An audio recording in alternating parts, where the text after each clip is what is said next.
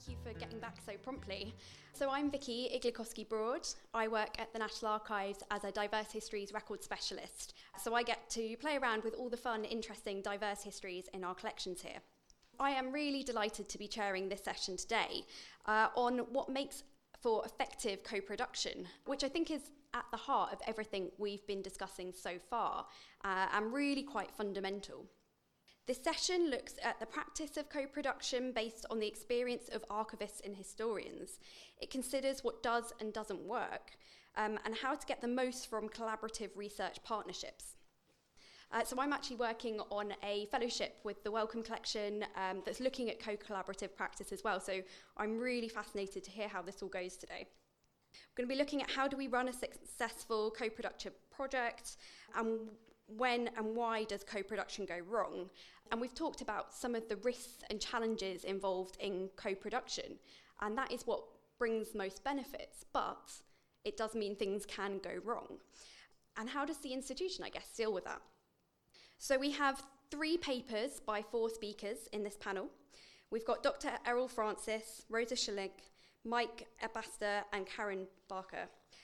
Um, so, first up, it is wonderful to be able to uh, invite Errol Francis here. He was appointed CEO of Culture and in 2016, and he has substantial experience with community engagement, particularly, I believe, around mental health and the arts with minority groups. Um, so, this should be a really valuable contribution to today. And the presentation is entitled Animating Archives and Engaging Underrepresented Audiences. Uh, so if we can welcome Errol up. Thank you.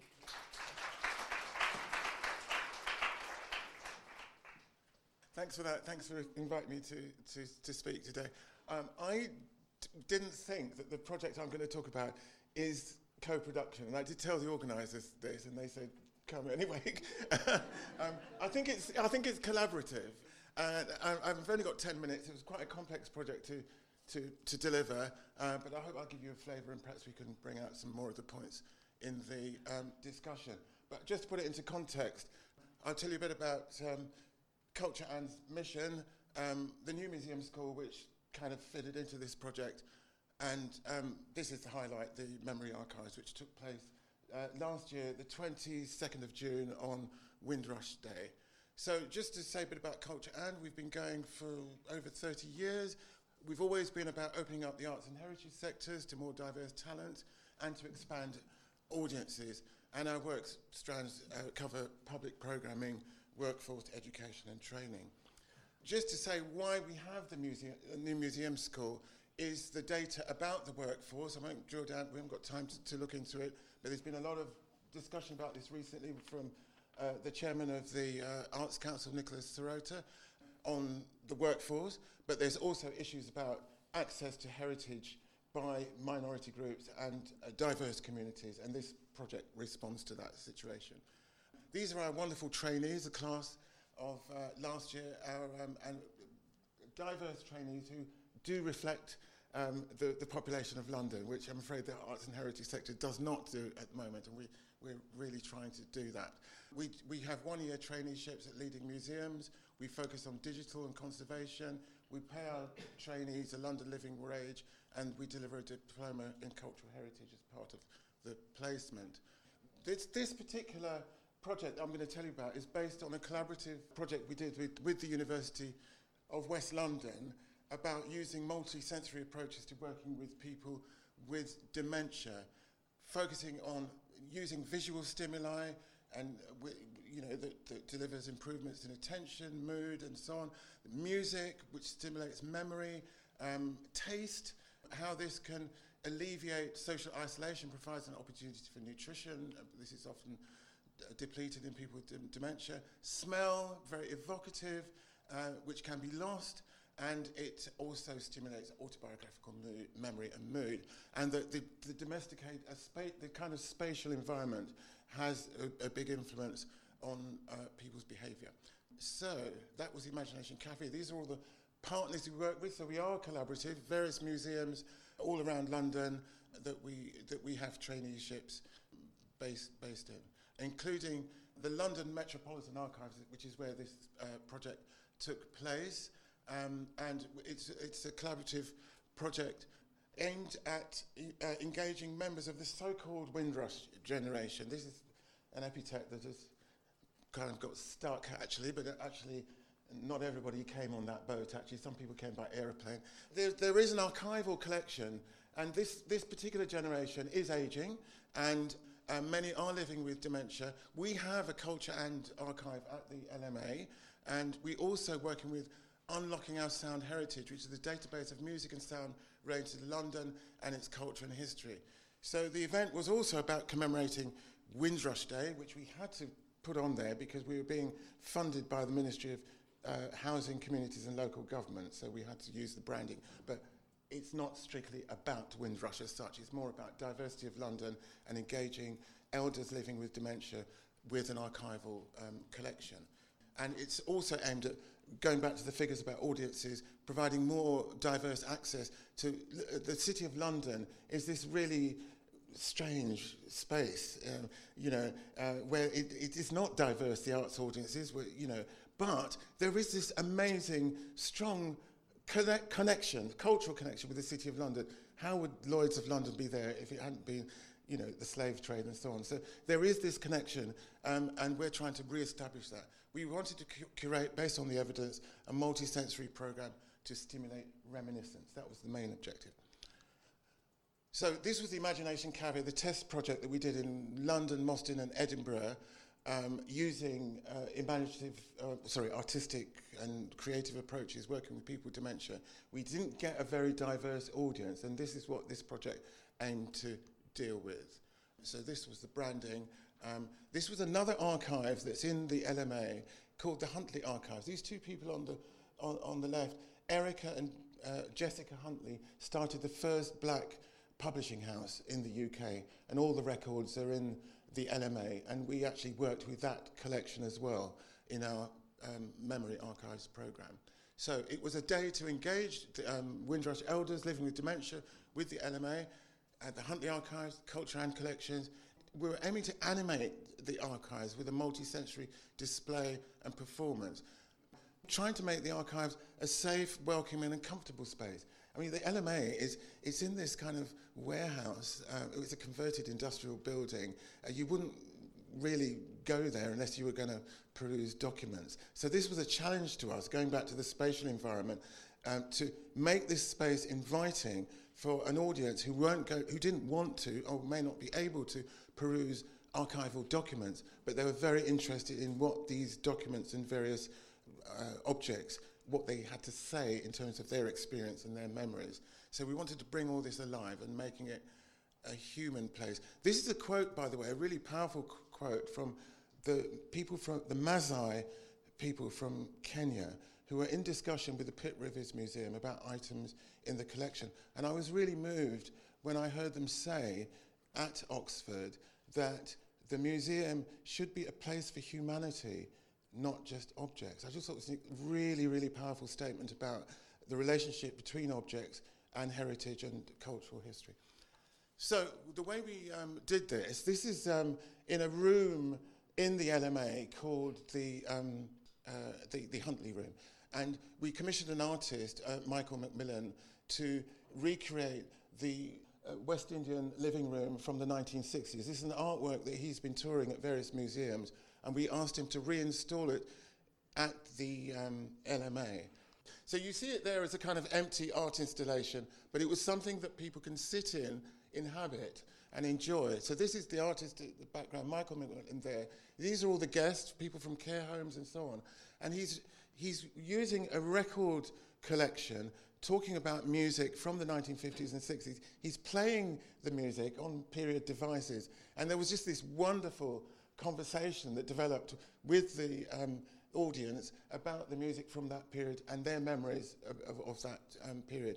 And there were also some of the tapes that we played from Unlocking Our Sound Heritage as well during that session. And it was really a wonderful animated session. There was children there as well as elderly people, then people knitting, and it really brought this space alive. And it just it wasn't recognizable as the LMA building normally is.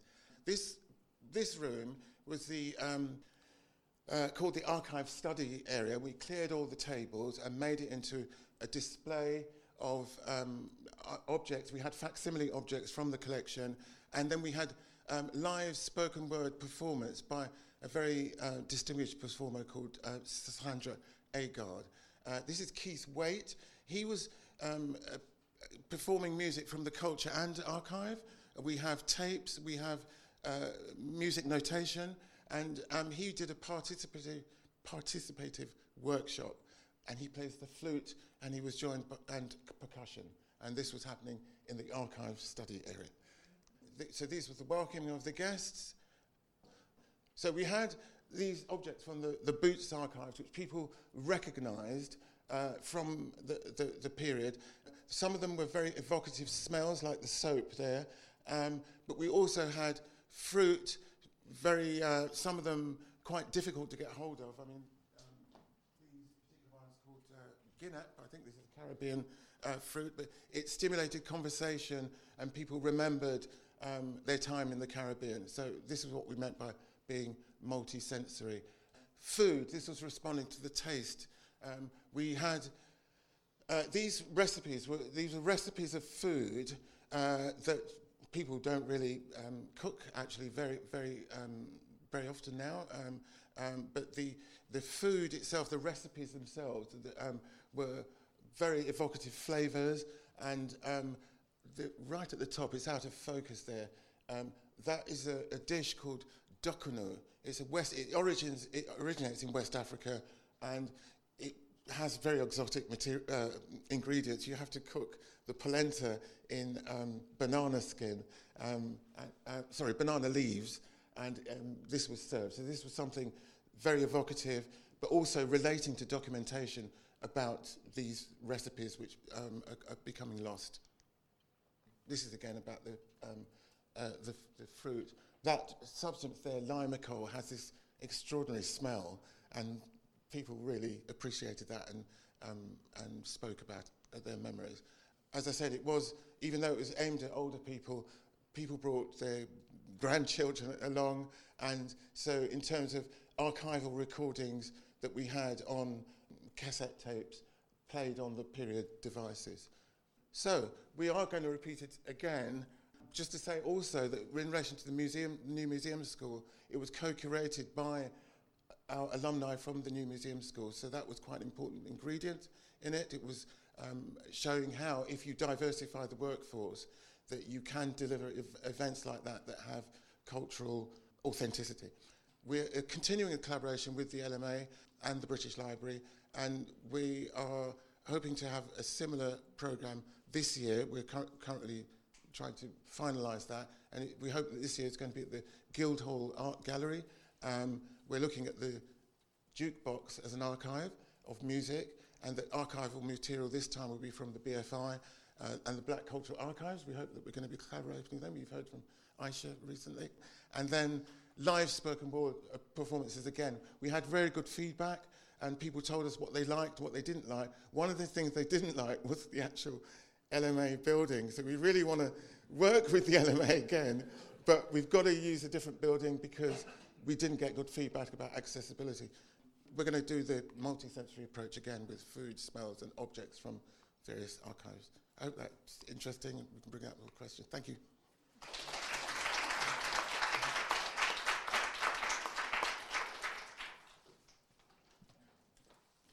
Wow, that was wonderful. Thank you, Errol. Uh, lots of food for thought there. So next up we have Rosa Schling, uh, who is uh, co-director of On the Record. Uh, she's managed uh, numerous oral history and community heritage projects, um, which has ended up in exhibitions um, and podcasts. But she's going to be talking, I believe, about On the Record and the kind of co-curative partic- uh, participatory elements to that. So over to Rosa.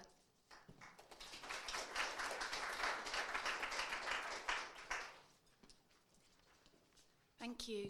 So I'm Rosa Schling, and um, I'm Record Community Interest Company. We are a oral history organisation. We started in 2012, and it's myself and another oral historian, Laura Mitchison, that really comprise the organisation. Um, so we co-produce on the record, and um, it's really interesting to be asked to speak here today because co-production is really at the heart of what we do and how we try to work. Thinking about what I was going to say today, I thought back to how we started eight years ago, and um, one of the first things we did was go to speak to Stefan Dickers, who's at the back, who we'll hear from later, at the Bishopsgate Institute, because we had an idea to run a project about Speaker's Corner in Hyde Park, and we thought Bishopsgate Institute would be the perfect home for that archive. And Stefan and Bishopsgate Institute were the first organisation we reached out to as a young fledgling organisation to work with, and they were so encouraging that they really encouraged us. And I think I really have always been inspired by that approach of trying to work with people's ideas and be open to other people as much as possible and to encourage people on the way up, I think is something um, we can all learn from as much as possible. So we've been running oral history and community archive projects since then, starting with recording the history of Speaker's Corner and going on to record the history of a um, amazing community organisation called Centerprise, which was in Hackney for, for since um, it was it was in Hackney from the early 70s until um, it closed in around 2012, um, well, around the time we were starting really our own organisation, and we later, after it had closed, started collecting an archive and running a project sharing its history. And we've gone on to do various other things. Um, I'm going to talk today, I'm going to give you some examples of how we co produce archives and then how we share, co produce the sharing of archives from two different projects. I'm going to speak a little bit more about the Speaker's Corner project, and I'm going to speak a little bit about this project in the bottom left, which is part of some work on the history of childcare we've done. And um, here you can see people who were involved in a parent run cooperative nursery in Walthamstow at the launch event for that exhibition. Um, on the bottom right, you can see a project we hosted called Fighting Sus, which was a youth project that explored the history of the sus laws. So, when I say that our projects are run from the outset in collaboration with the people concerned, that could be one or two or even three years before we actually get funding to run the project. It's how the idea comes to us is often from the people who are maybe involved in a particular organisation or have a particular interest in a theme, and we take it from there. So, whether that's going down to Speaker's Corner on a Sunday to find people who've been there for decades to talk to about recording the history of Speaker's Corner, or for the case of the Centerprise project, it was people who'd worked at Centerprise coming to us saying it's recently closed. How about we do a project looking at its history? And we develop a project idea directly with those people from the outset. But we also try to think about how our work can influence things in the present. So another project we did was um, arming all sides, and that was looking at the history of the arms trade during the First World War. And that came out of a partnership with Campaign Against the Arms Trade, who thought that during the 100 year anniversary, the centenary of the First World War, it'd be great to be talking specifically about the arms trade. And they're actually still using that website quite a lot now in their current day campaigning work. And it's, it's, it's still interesting, I think, for quite a lot of people and researchers to be able to look at things to do with the arms trade during the First World War. So we make partnerships with, with people today, um, whether that's like the young people involved in fighting sus who were concerned about stop and search today, who then researched for sus laws in the 1970s and learnt about policing in the 1970s and could relate that to their own experiences, or more sort of formal organisations like Campaign Against the Arms Trade, or in the case of a childcare project, um, New Economics Foundation, who've been doing some work on parent led childcare today and who collaborated with us in some of our events. So, once the projects are actually running, we have steering groups, but we also just do a lot of listening and a lot of talking to people from the beginning and throughout, and that's, that's probably fairly obvious. We carry on doing that when we come to share what we collect. So we check with the people that we're quoting in exhibitions, audio walks, books, that they're happy with their quotes. We also give quite a large number of people involved in the project, as many as possible, a chance to feed back on the whole thing. And we produce the actual outputs through collaborative workshops from the beginning as well. So volunteers and participants will be helping to choose the themes that we're going to sort the material by. Um, they'll be really getting hands on with the actual archives we've collected and shaping what we produce. And I'll talk a little bit more about how that can be challenging when you come to, to create a collective story with the input of lots of individual voices. First, I want to talk about the archiving stage. So, all of these pictures are from various projects in Bishopsgate Institute. Here on the top left, we've got people who've gone to Speaker's Corner for an awfully long time, looking together at photographs and things that they've collected. And we catalogued the Speaker's Corner archive with the input of these people who had spent a long time enjoying the various personalities and people at Speaker's Corner. The other photographs are from um, of people who were par- parents and workers at the First Neighbourhood Cooperative Nursery doing a similar job with their archive and looking at the diary of one of the staff members from the time to try and work out when things happened and, and, and date her archive. Here's a quote from one of the former publishing workers at Centerprise. When we were starting the project at our first event, she said, All of us are now the beachcombers, the treasure hunters, picking up the fragments, however small, to piece together the cargo that was Centerprise. So, this is one of the items that's now in the Speaker's Corner archive at Bishopsgate Institute. It was donated by someone called Christopher Kennett, who, as a young man, went to Speaker's Corner and took photographs and made audio recordings.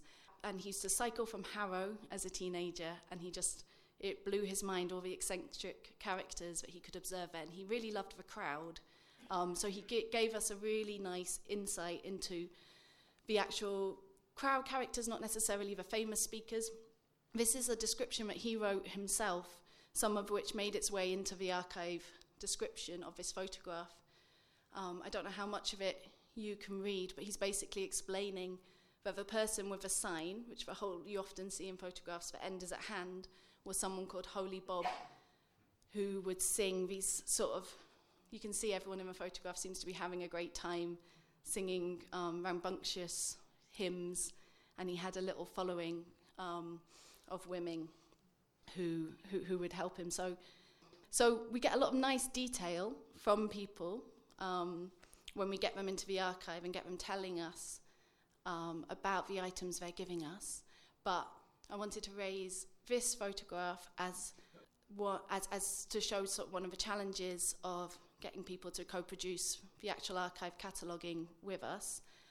We think this person is Victor Matthews, who was one of the mainstays of a platform called the Coloured Workers Welfare Association, which was a very important platform at Speaker's Corner with people who come from the Caribbean and um, t- uh, speaking about their experiences and about politics. And the donor remembered him as this eccentric character, and he's actually written about under a different name in this quite well known book about Speaker's Corner as well. He's mentioned in there, but and the way he to him was as this sort of funny character who would shout, silence in court, order, order in the gallery at his crowd. So, but that, that was obviously just not the whole story about this person. So, um, we also interviewed someone called Roy Sawh who spoke on this platform and was very interesting in his own right. And so we added, um, I added a quote from his interview into the archive catalogue to better contextualise who this who this person was and the contributions that he'd made. So, I suppose what I wanted to say about that was that there's a lot of benefits to involving people and getting their opinion, even if they're the one who took the photograph, but it's not the whole story. And obviously, it's, there's advantages to reaching out to other sources and contextualizing what you've got in the archive. And but yeah, you have to be careful, obviously. So this is the exhibition we produced um, for doing it ourselves, which was a project about the First Neighbourhood Cooperative Nursery, and a lot of peop- different people contributed to this exhibition um, sixth form photography students, people who'd worked at the nursery who'd taken their children there, and volunteers who were just interested in taking part. And they all, in different ways, contributed to how the um, what the actual exhibition contained. And, and how it looked and how it was eventually designed. And it was presented in a community centre called The Mill in, in Walthamstow, which is an amazing place that's used by a lot of people all the time. It has an open playroom, so a lot of parents and kids go there all the time. So it was perfect for us in terms of reaching people. But we definitely one of the challenges of representing cooperative organisation is that the people that make up the cooperatives we're talking about all have different ideas. They may not, definitely did not always get on with each other. But from our perspective, we want to share these stories in a way that's useful to people today, to inspire them, but also not to gloss over the truth of what, what, um, what it was like and the challenges they faced at the time. Um, but that can also be difficult when you're talking, trying to involve people in representing work that they've done that's very important to them. So one of the things we I wanted to represent in this exhibition was the relationships between staff and parents. And this is the text we ended up putting in the exhibition to explain this issue. So relationships could at times become fraught or difficult, as it says, and we needed to find a way to represent that in a way that the people who were actually present in those arguments were happy with. And I think we did in the end. And this is the visitor book from the exhibition. So, someone who actually works in the mill where it was hosted says, I so enjoyed seeing this exhibition every day I'm at work. It's such a well told story and a great way to share your archive. It's a challenge to work cooperatively, and you did not shy away from sharing these challenges. Yeah, um, hopefully it's worth doing. It's not always easy, but it just involves lots of lots of conversations. Yeah. Okay.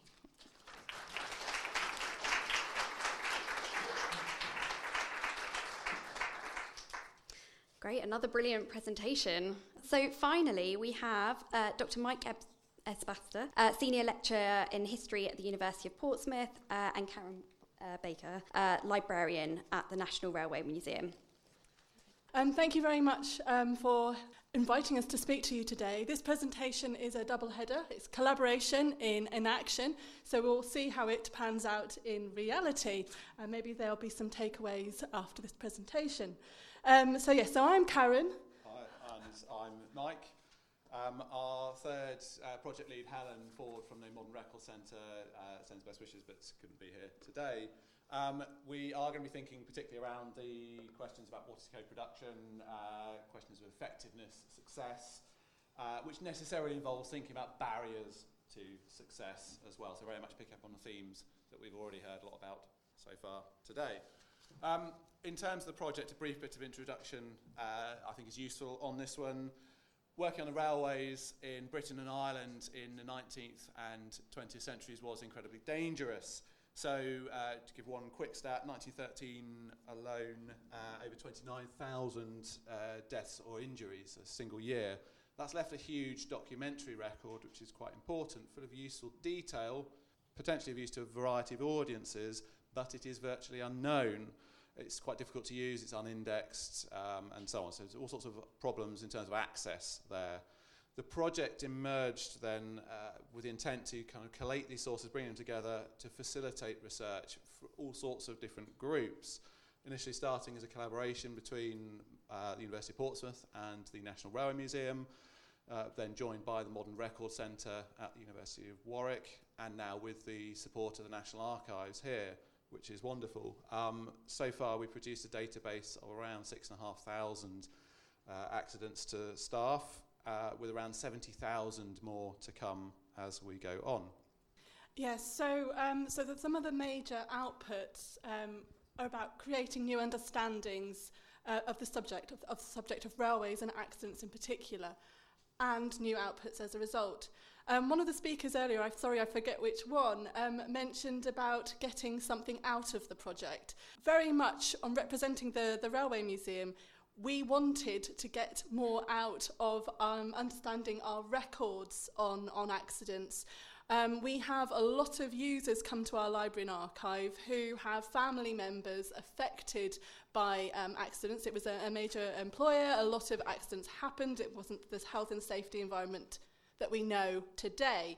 Um, and we were often um, directing our users to um, our nicely bound red volumes with no index and, and saying good luck and let us know if you're successful, knowing full well the chances are they would not be. So um, this was very much a self-interested from, the, from our, my perspective, um, being involved with this project, because this, any kind of um, output that would make access to this information um, useful and usable um, was going to be a good thing. So my next point, expanding audiences and engaging audience. Um, what I mean by that is um, we have a large number of family historians that come to use us, but because we're not uh, National Archives and we don't have the, the, the administrative employee records at the Railway Museum, so we need to make the most of what we do have. Um, and as I say, we have the, the accident reports and other archival material with which to, to do that. Um, so engaging these, these family historians, but also other, uh, other audiences that were identified as well. Um, and it was identified that a key audience growth for us was this family history um, community. So it was, it was bang on with what we wanted to achieve. Um, we also have a very dynamic and important volunteer um, community as part of the Railway Museum. We have about 300 physical volunteers on site doing a whole host of, of activities. But what we wanted to explore and to develop was um, a volunteer um, projects that worked from home. So engaging um, our, our volunteer community that was potentially international because our physical um, volunteers were very much um, restricted by geographical location to York. Um, so this was a way of freeing up access really to, to for getting more and more collaborations from, from a wider geographical area. So, um, to answer one of the, the core um, questions then, for us we've been umming and ahhing about what co-production actually is, um, and we still are feeling our way towards a definition. For now, our working definition is, is all about space space enough for all participants to get something of value from the, uh, from the, from the engagement. So our co-producers at the moment are, are our volunteers. Um, we have one amazing volunteer, uh, Craig, who's physically on site, but he is the only volunteer on site. Everybody else is, is dispersed around uh, the country and in some cases the world. And our, our aspiration is to maybe give them the space to become co-producers at some point. Yeah, this is this is a key thing. They we are collaborative at the moment. Are we co-producing? Ooh, not sure about that, and be open about that, of course. Um, we have sought to engage with the volunteers to see what they want out of it, get out of it. So with the project teams based at the National Archives and at the Modern Record Centre, there we have held in-person uh, co-production sessions before, in some, some cases before they start with the project, uh, as they've been joining as been going along, otherwise they've been going along. So again, to try and get into grips with this idea about what they want, what we want, how it could work together uh, to everyone's best interests. But yeah, we're not there yet. How do we learn from each other? How do we co-form questions and uh, different directions for what everybody is involved in doing? These are very open questions for us. Uh, so yeah, the, the key thing there is is that the point at which we're getting people involved. And again, we've heard about this. Ideally, if it were true co-production, we'd be involving people at the very early stages, the planning stages, so everybody would be in that room together, thinking about how this is going to work, what's this might, the directions, and so on. For various reasons, we weren't able to do that at the outset of the project, but we have tried to do that subsequently, uh, and where we brought new partners in as well. So uh, there, that's, that's quite important, these co-production sessions with the volunteers as well. Have been really very, very useful for us. Yeah, I think I'm bringing up um, something which has been touched on earlier as well about what is possible um, from your institution that, that you're working on. And one of the, the, the key things that, that I've, that I've found is making sure that the project is very much aligned with what the parent organisation is hoping to achieve.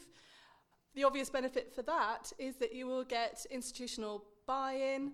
Um, it will perhaps free up staff time to spend on the project, which is obviously key.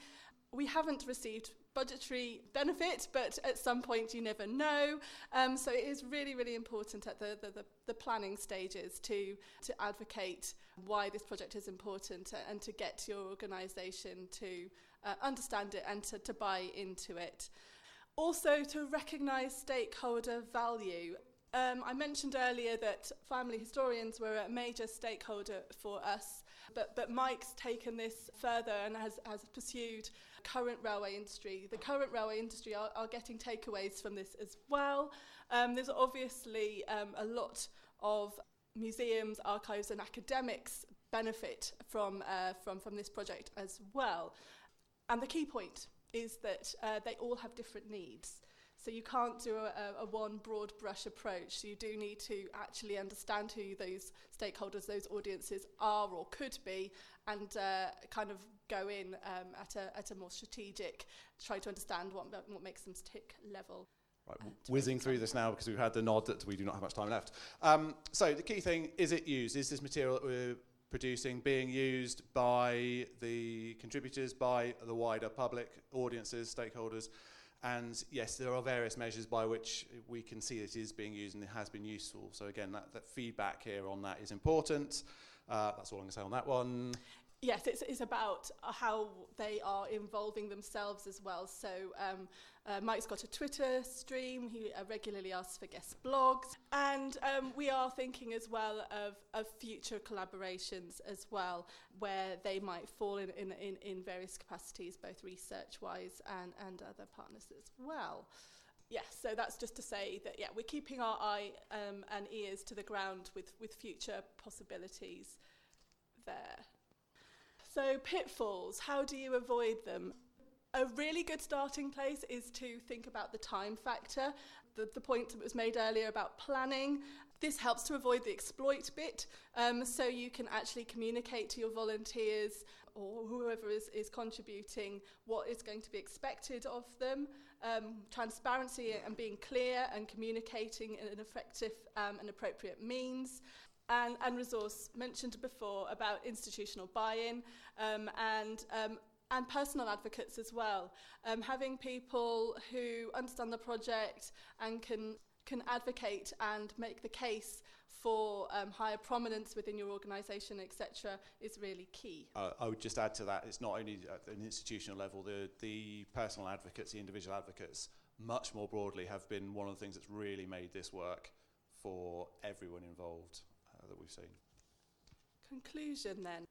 For us, the conclusion is really um, what, what I mentioned before about giving space to everybody who's um, contributing to, to the project.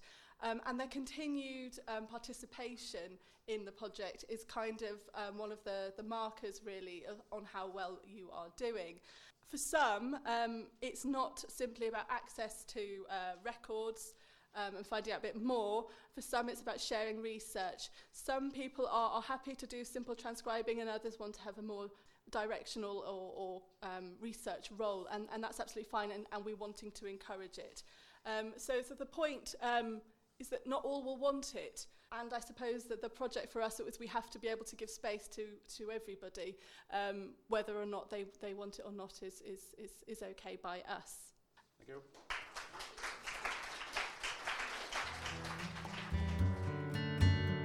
This talk is copyright the National Archives. All rights reserved. It is available for reuse under the terms of the Open Government Licence.